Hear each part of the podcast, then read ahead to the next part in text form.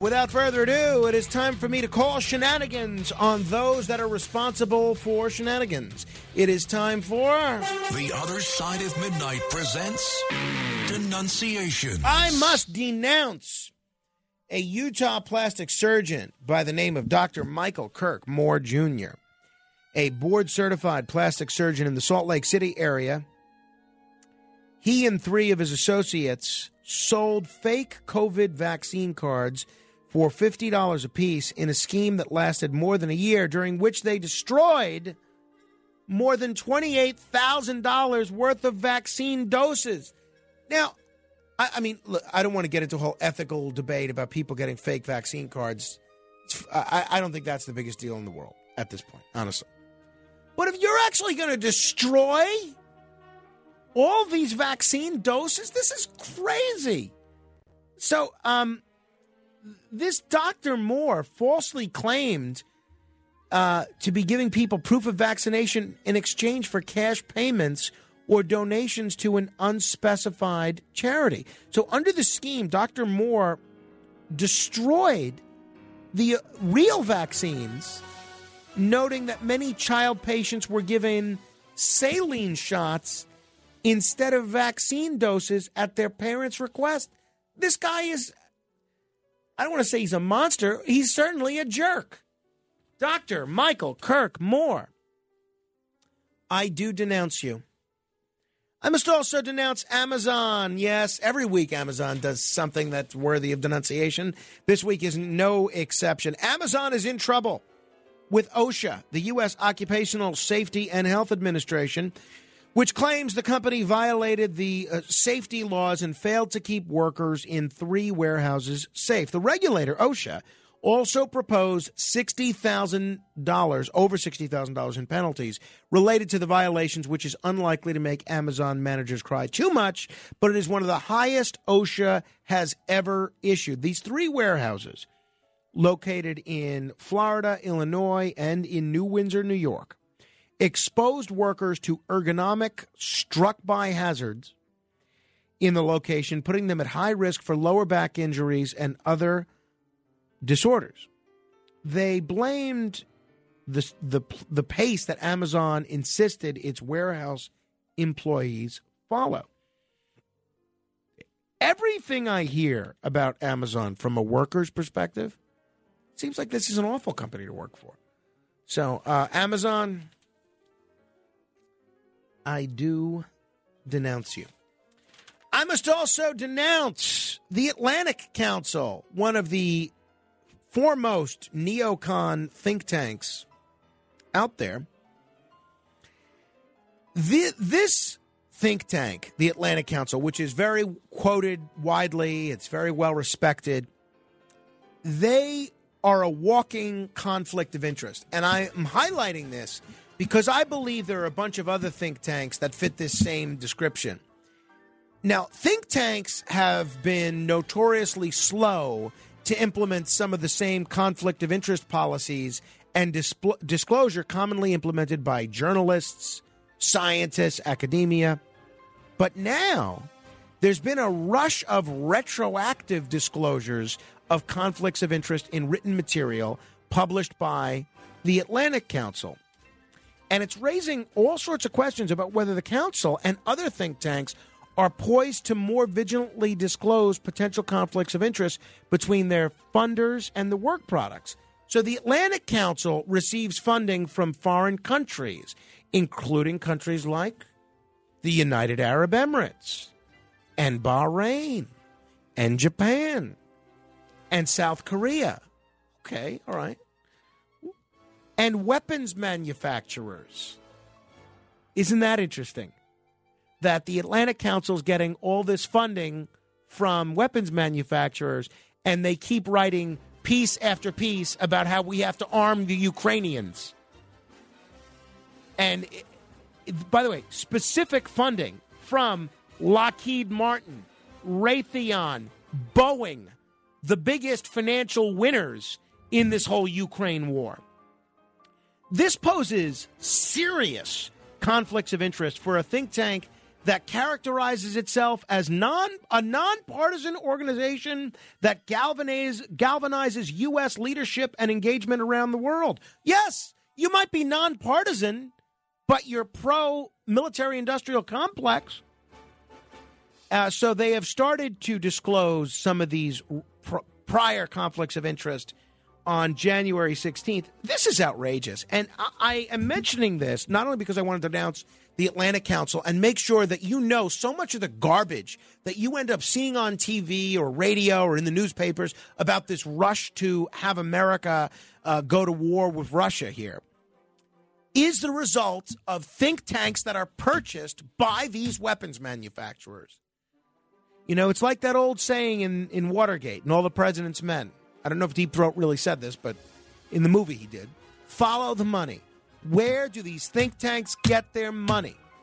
I was talking with someone, I don't want to say who because I don't want to get her in trouble, but I was talking with someone yesterday, and she works for a think tank. And they were doing a report that was critical of someone. And the someone said, Well, what if we had you guys disclose your funders?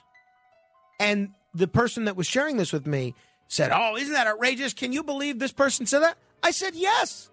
I, I would love to know what the, the funding of that particular think tank is because I suspect there is a direct correlation between the funding that that particular think tank is getting and the reports that that think tank is issuing. And I suspect they're all like that. The you know all this discussion of the deep state. If you read the book The Deep State, which is by Mike Lofgren, who's not a right winger, who's not a Trump guy at all, you can read it. It's really interesting. Think tanks are an essential element of this of this deep state, if you want to call it that. It's really the, the role that they have be, been playing in public policy over the last 40 years, especially, is a significant one. And yet it's one that never gets talked about. Never gets talked about. And it's not an ideological thing.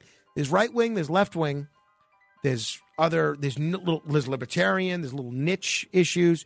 You can bet anytime you hear a media commentator or a politician or anybody go on radio or TV and they cite a statistic. That is from fed to them from a think tank, directly or indirectly. I want to denounce. So, uh, Atlantic Council, I do denounce you. I want to. Uh, I want to denounce the January sixth committee. And I, there was a very good question. Um, there was a bunch of very good email questions that were sent in for Ask Frank Anything. I'm going to answer those on Tuesday. We have a lot of good questions that I'm, I'd like to keep the Ask Frank Anything for the phones as long as people are still calling in.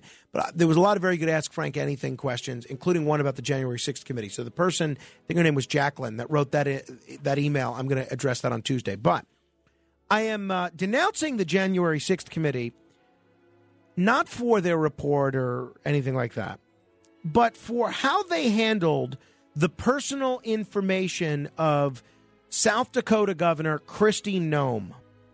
So they um she's the governor of South Dakota. And they leaked her cell phone number in the January 6th committee and and put it out there. And so it was hacked. Now, can I say with certitude that whoever hacked her phone number and got her phone number got it because of the uh, January 6th committee putting it out there into the public? No, I don't know for sure. But I can say with a reasonable degree of certainty that 2 plus 2 probably equals 4. And even if that wasn't the rationale or wasn't the precipitating factor in her phone number being hacked, it was still wrong for them to do this. This is doxing, basically. And someone that is a public figure especially someone that's a, a woman and considered a, a, a, presidential candidate, and someone that's very attractive and could be the target of a lot of creepy guys, shouldn't have to worry about her phone number. No public official should. No person should have to worry about their phone number being put out there for all the world to see. I mean, I don't think that's too much to ask from that January 6th committee, but apparently it is. So, January 6th committee, I do denounce you. I must also denounce The state, oh, excuse me, the Commonwealth of Kentucky. Kentucky has been ranked by Wallet Hub as the worst state in the entire country to retire in. That's right. They looked at three key dimensions healthcare, affordability, and overall quality of life. And Kentucky is dead last. You want to know about the best state to retire in? Virginia. Number two, it's not going to surprise you Florida. Florida. Uh, so, Kentucky, I do denounce you. And I must denounce the Scottish prison service. Now, I'm all for treating prisoners not just humanely, but well. I think prisoners should be treated well. But let me go out on a limb here. If you're a man and you're convicted for rape, you should not be able to be housed at a women's prison. Period. And yet, that is precisely what is going to take place in Scotland with transgender double rapist Isla Bryson, who is going to um, this, this he is in an all women's prison, and this person uh, was named Adam Graham until three years ago. Now, after this has been exposed, he will be moved to a male wing of a male prison. But he transitioned and they moved him to a women's prison. Um, this is just crazy. And just 24 hours ago, they were still defending this decision to have him housed in a women's prison. This is nuts. This is a rapist's dream. Now, thankfully, somebody at the Scottish Prison Service, I guess, was shamed into this. But my problem is that they not only put him into a women's prison, but then defended it. Um, Byron's, excuse me, Bryson's estranged wife told Mail Online that her former partner's transition was a sham for attention and he was bull blanking the authorities to avoid a male prison. Critics said the rapist was a threat to female inmates. I mean, the fact that this only changed when there was media coverage shaming the Scottish into doing something about it is very telling.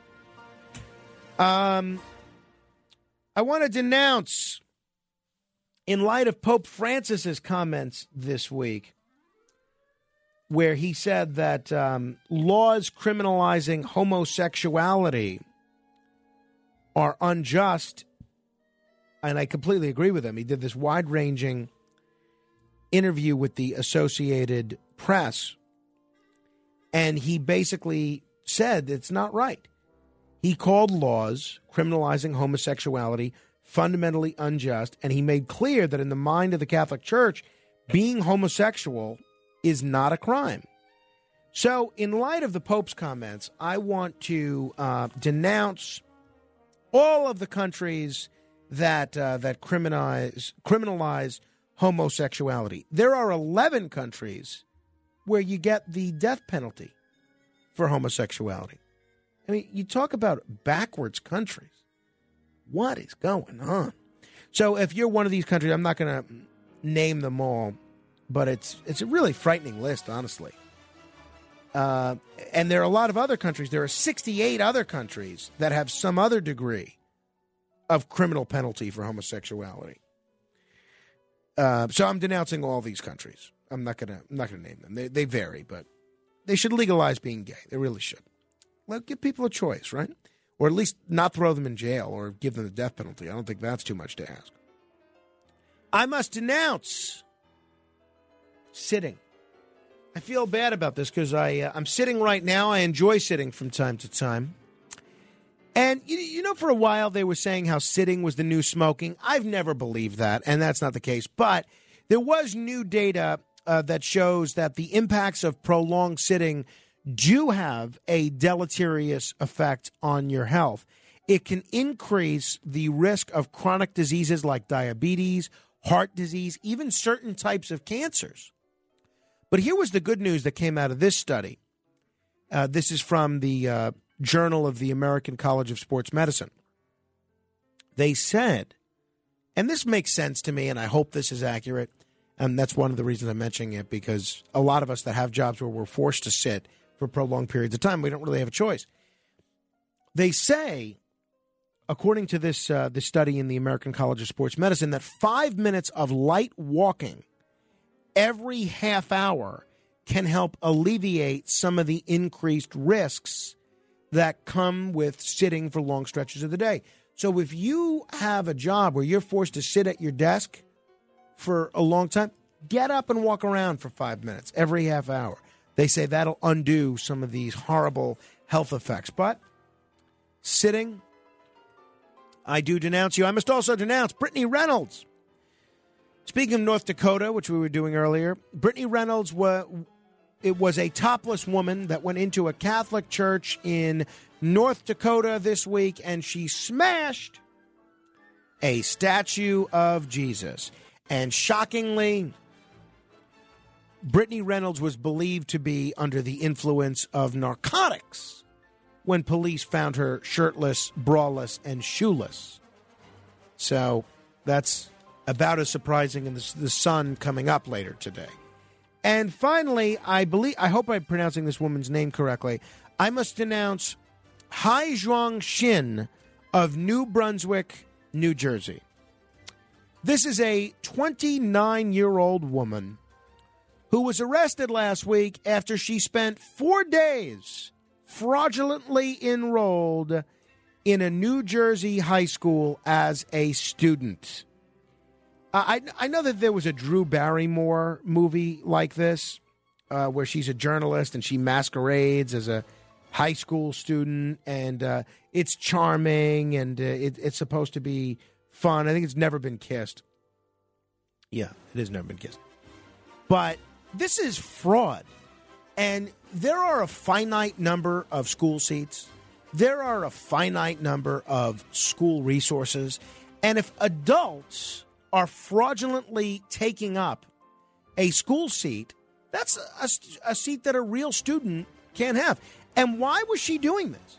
Not only has she been charged with one count of providing a false government document with the intent to verify one's age, um, meaning she showed a false birth certificate, but what was her real motivation here?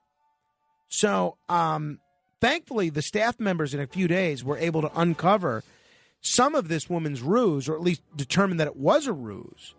But uh, this is ridiculous. Adults should not be masquerading as high school students. Fake IDs go both ways. And then uh, finally, no, that was finally. Okay. Uh, and that concludes this week's edition of Denunciations. If there's anybody that I didn't denounce, or if there's anybody that you have a comment on that I did denounce, you can go ahead and give me a call. 800 848 9222. That's 800 848 9222. This is The Other Side of Midnight. We'll talk with Dan McMillan about the Holocaust in about 40 minutes. Straight ahead. The Other Side of Midnight with Frank Morano.